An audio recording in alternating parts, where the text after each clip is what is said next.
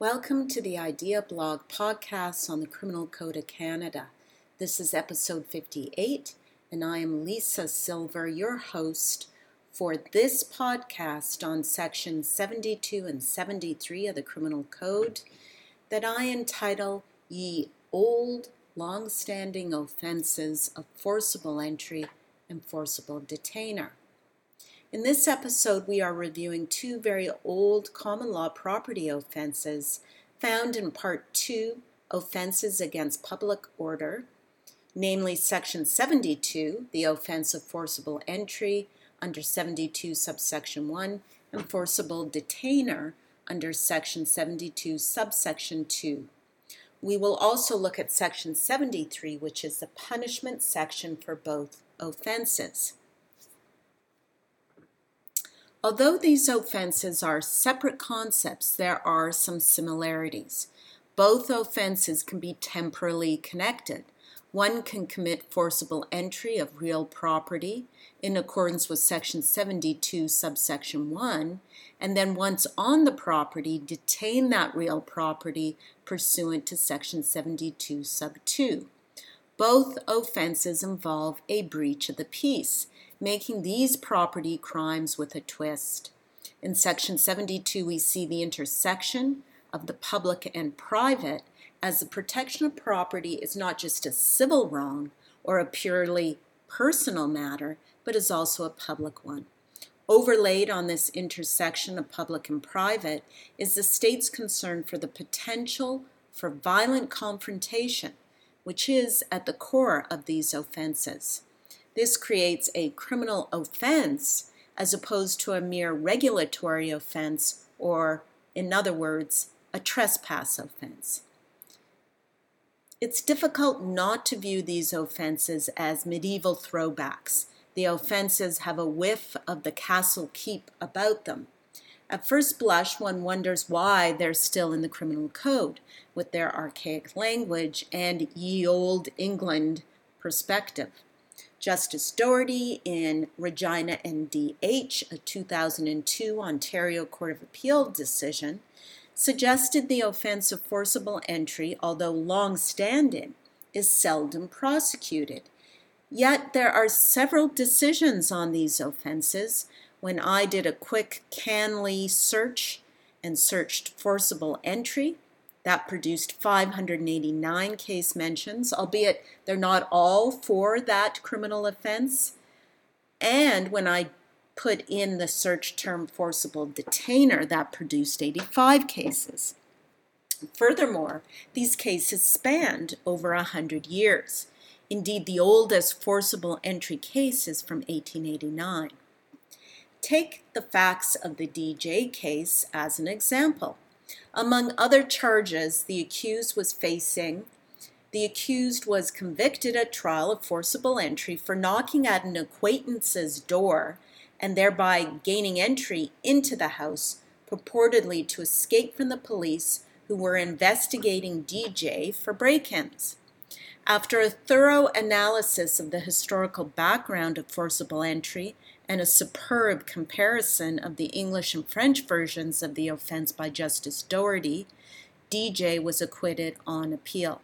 By the way, I'm calling this case DJ, but it is D bracket JN bracket, what actually means that it's a, a young offender case, and uh, D would be the young person's last name.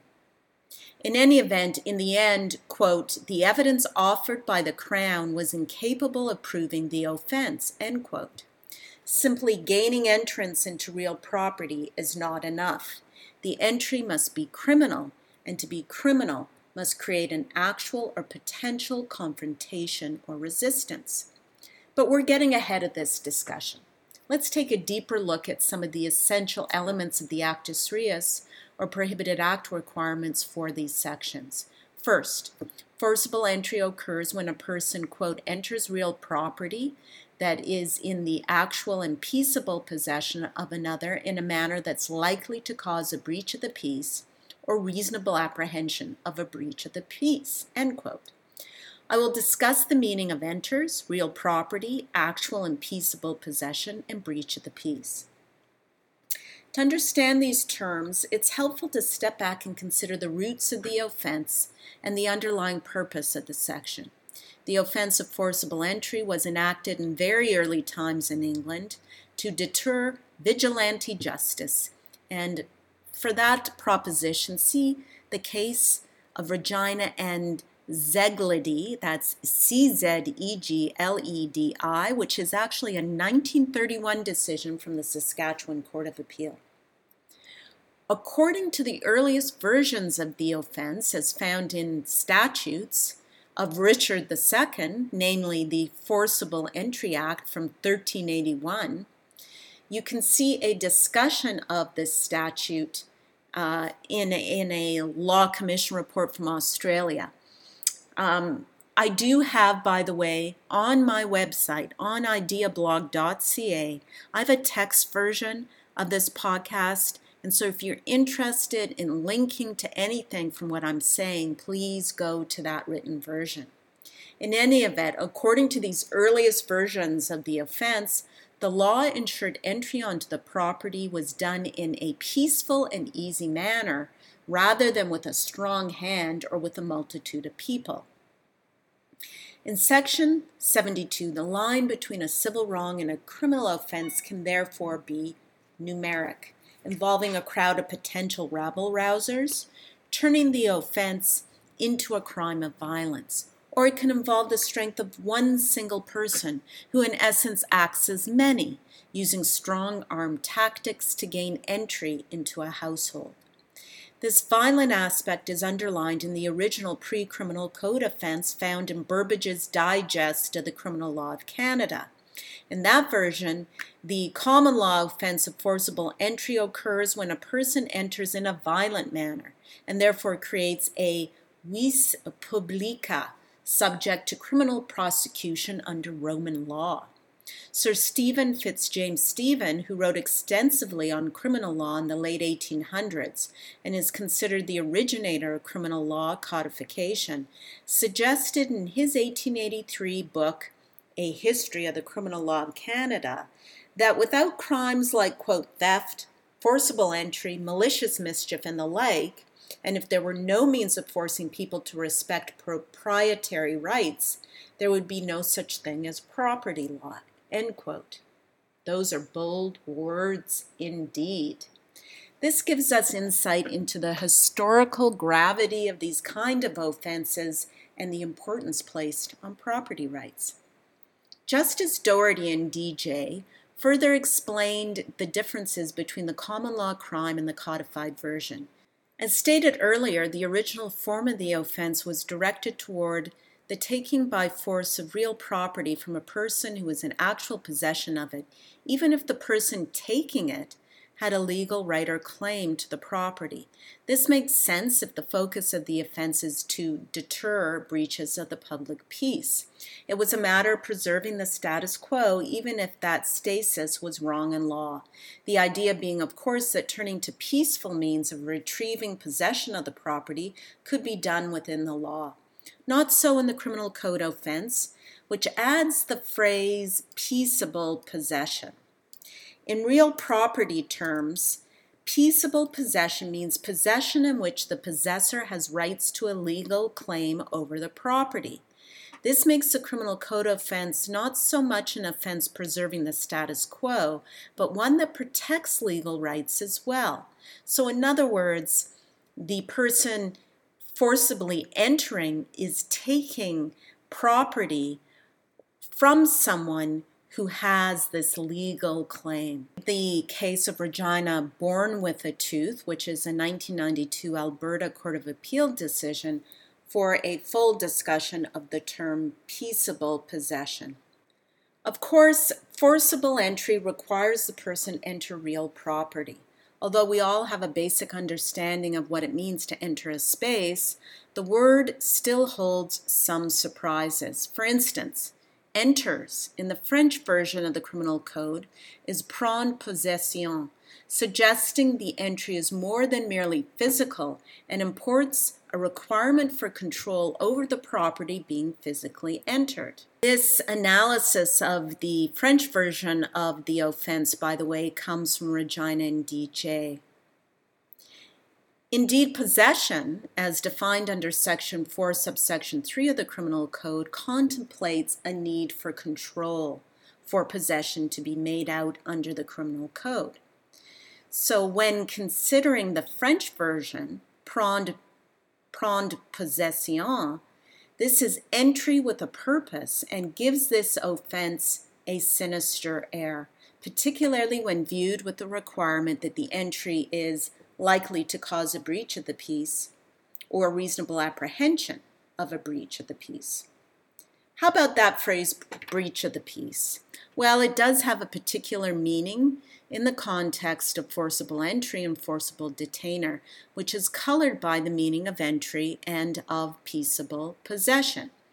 In episode 36 of these podcasts, I reviewed the meaning of breach of peace in the context of unlawful assembly and riots, and I'm not going to get into that discussion again.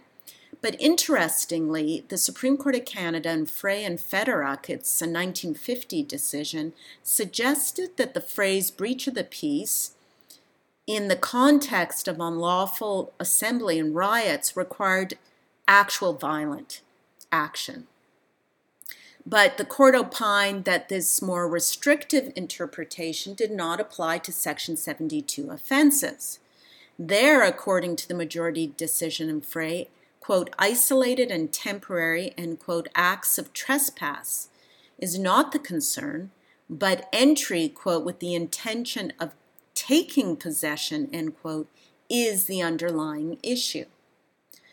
Now, although this appears to import an intention to take possession, a mens rea requirement, a specific one, as an essential agree- ingredient of forcible entry, the offense section was actually amended in 1985, and section 72 1.1 was added. And that subsection makes it clear that whether the person entering has a claim or entitlement, entitlement to enter the property is immaterial. The subsection also clarifies that it is immaterial whether the person entering intends to take possession of the property. This amendment seems to belie the true nature of this offense. In the French version, turning to that again and turning to Justice Doherty's analysis in DJ, in the French version of this subsection, the phrase used is, and excuse me if my accent is terrible, which no doubt it is, grade 12 French is not enough. That's all I can tell everybody who is listening to a podcast that you got to do more than that in, in order to really, you know, I, I often say how uh, sorry I am that I didn't do French immersion as well. In any event, the French phrase used is s'emparer definitivement, meaning to seize for good or definitely. This gives the immateriality a different spin. According to Justice Doherty and DJ, this imports a more subtle meaning. In the French version, it is immaterial that the accused intended to take over the property, not merely that the person intended to take possession of the property, quote, no matter how fleeting or qualified, end quote. And that's quote is from Justice Doherty's decision. So Justice Doherty finds that the French version is, quote, truer to the crime's historical roots, end quote, which, as mentioned earlier, tried to preserve the status quo despite legal claims and rights to the property without confrontation. And it also focused on that breach of the peace concept that may come with taking something for for good or definitely. This change from common law to codification shows the present crime to be more concerned with property rights than the potential for violence The entry must be onto real property. In law, real property is land, including immovables on that land, such as buildings, structures, improvements, and can also include an interest in the land, such as a leasehold interest. See the Federal Act entitled Federal Real Property and Federal Immovables Act. In Burbidge's Digest of the Criminal Law of Canada, which was used as the basis for the first 1892 Criminal Code, forcible entry is onto lands or tenements. This phrase, lands or tenements, can be considered simply an archaic expression of real property, with tenements including rents or other profits granted out of land. In the first Criminal Code of 1892 until the amendments in 1955, forcible entry was on to land only. So, this change in language from land to real property does not appear to have changed the scope of the property in question, as most of the forcible entry offenses relate to entry into residential premises. As outlined earlier, the present version of the offense requires no violence but does require that breach of, of the peace, although, as we've seen, that does not necessarily require a violent gathering. Section 72, sub 2 outlines the offense of forcible detainer. I mentioned earlier that this offense appears to flow, flow, from forcible entry. The offense is also very much fixed on protecting property rights. Forcible detainer occurs when the accused is in actual possession of real property without color of right, and that detention is in opposition to a person who is entitled by law to possess it. Such detention, however, must also attract the likelihood or reasonable apprehension of breach of the peace. Although property rights are front and center, there is still an added concern for a violent confrontation as a result. And of course, that phrase has to have some meaning, that breach of the peace, because otherwise, to be honest, otherwise, if it didn't have that phrase, breach of the peace, forcible detainer would look very much like theft. So, speaking of theft, taking something without color of right is also a requirement for the crime of theft under Section 322. Often, color of right is referred to as a defense and is characterized as an exception to the general rule that ignorance of the law is no excuse. Color of right can be either a mistake of fact defense or mistake of law. Someone who acts with color of right is acting either under an honest belief in a state of facts, which, if true, would provide a justification or excuse for their conduct, or is acting under an honest but mistaken belief in a legal right or claim to a thing, even if unfounded in law or in fact. And see Regina and DeMarco, which is a 1973 Ontario Court of Appeal case. A moral claim is not enough. Moreover, the belief must be honestly held, although not necessarily reasonably held. This means that self help remedies are precluded. And see Regina Manuel, which is a 2008 BC Court of Appeal decision where leave to the Supreme Court of Canada was dismissed. Significantly, the legal rights can be based in Aboriginal rights and title, and you can look at the at the Manuel case for that concept at paragraph 53. Over time, the punishment for these offenses have changed. Originally, in the 1892 Code, these offenses were considered the more serious indictable offense, with a maximum of one year imprisonment. In 1953, the punishment maximum was increased to two years imprisonment. In 1985, the offenses became dual or hybrid offenses, meaning the Crown could elect to proceed by summary conviction or by way of indictment. Before ending this discussion, it's important to do a reality check.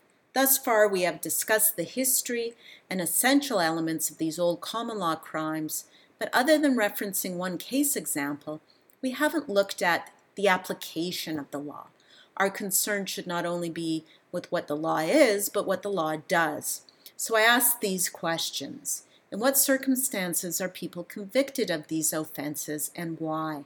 Are these charges properly laid for these fact situations, and what other alternatives are there? The answers to these questions are likely outside the scope of this discussion, But let's get the discussion started by reviewing two case decisions. I've already mentioned Regina and DJ, which notably was an appeal against conviction where the appellate court found no basis for that original conviction. This is concerning, and a review of other forcible entry convictions seem to suggest that this problem is not singular. It is not just the DJ decision where this happens. So, for instance, in Regina and Bud, which is a 2021 Manitoba provincial court case, the accused entered a plea of guilty to the offense of forcible entry. He was intoxicated uh, at, at the time he entered the home. He entered through an unlocked door. He was looking for someone he knew, namely the mother of the family residing in the home. He entered a child's bedroom. He touched the child on the breast, albeit according to the facts, not for a sexual reason, but to merely wake up the child. I, I'm going to stop there because, okay, it's not a sexual assault, but it's still an assault. It's a touching without consent. The child was awake and ran out of the room. Although the accused was in a home without consent, the facts do not fulfill this historical conception of forcible entry. There's no vigilante trying to take someone else's property. Um, it's hard to see where the breach of peace could arise, although I, I suppose there is that potential confrontation that could be the issue. Uh, but it just seems in this fact scenario that being in the home seems to be peripheral to the real concern. Now, of course, this is different than DJ. In DJ, uh, the person was was was in the home with permission. Here, here, Bud is in the home without permission. So the concern is that someone entered the home without permission while intoxicated and with a questionable purpose. I want to go further with this and suggest that the accused broke and entered the premises while committing an indictable offense, namely an assault on the child pursuant to Section 348 of the Criminal Code. And at best, the other offense being committed here is being unlawfully in a dwelling house under Section 349. To consider this instead a forcible entry in strains even the present conception of this offense, where it's immaterial whether the person intended intended to take possession of the property. So I mean that that property emphasis perhaps is not as important. But my concern is that if these facts serve as the exemplar for this offense of forcible entry, then the offense is simply entering a dwelling house without consent. And and why why change this old offense into something that it originally was not? Now, of course, this is a guilty plea, and it may be that instead of entering a plea to the more serious break and enter, forcible entry plea was negotiated because it is a hybrid offense. It, it could you could go by summary conviction, it would be less serious. If this is the case, then to me, this means we have a problem. And the problem is not with the offense of forcible entry. The problem is with the punishment maximums for the more proper offenses of break and enter and unlawfully in a dwelling house. And it may be that we should consider those offenses to be changed to hybrid offenses as well to allow for less serious situations of when someone breaks into a dwelling house uh, for the purpose of committing an indictable offense. Or it may be that we should just change forcible entry into being in a dwelling house without consent. Although there may be there may be mens rea issues with that. In any event, we have a problem.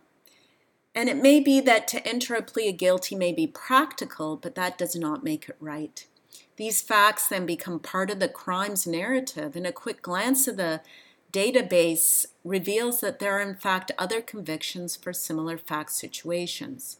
The case of DJ is one of them, and it took an appeal court to rectify that error. Other cases mention forcible entry as convictions on criminal records, and those convictions are being used to assess bail and sentence.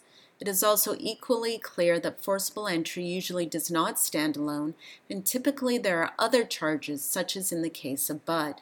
Reading these cases, one wonders whether the cycle of over incarceration is aggravated by this kind of chameleon like charge. All of the convictions are inappropriate. Despite the proper use of the charge, it does raise the issue of why these offenses are still in the criminal code. In 2018, many old common law offenses were removed, such as Section 71 dueling and Section 49 alarming the Queen. The main reason for doing so was because there are other offenses in the criminal code that could be laid if necessary. Dueling, for instance, involves weapons and bodily harm, and we have offenses to cover that, uh, such as aggravated assault or assault with a weapon. We also have case law on when someone can consent to bodily harm and when someone cannot, such as in a self help, let's take it outside scenario, which is discussed thoroughly in the case of Regina and Joe Dawn, 1991 Supreme Court of Canada. As much as the offenses under Section 72 are fascinating historically, we should wonder whether we need them at all. This particularly is so considering that these offenses are still considered public order crimes and yet are not used as public order crimes. So that's it. That's my. I know I ended this with a bit of a rant, but but that's my uh, return to my idea blog podcast, the Criminal Code of Canada. That completes our discussion. Well, really, it doesn't complete it, but it, it starts it in a deep way. A discussion of these ancient and long-standing offenses of forcible entry and forcible detainer.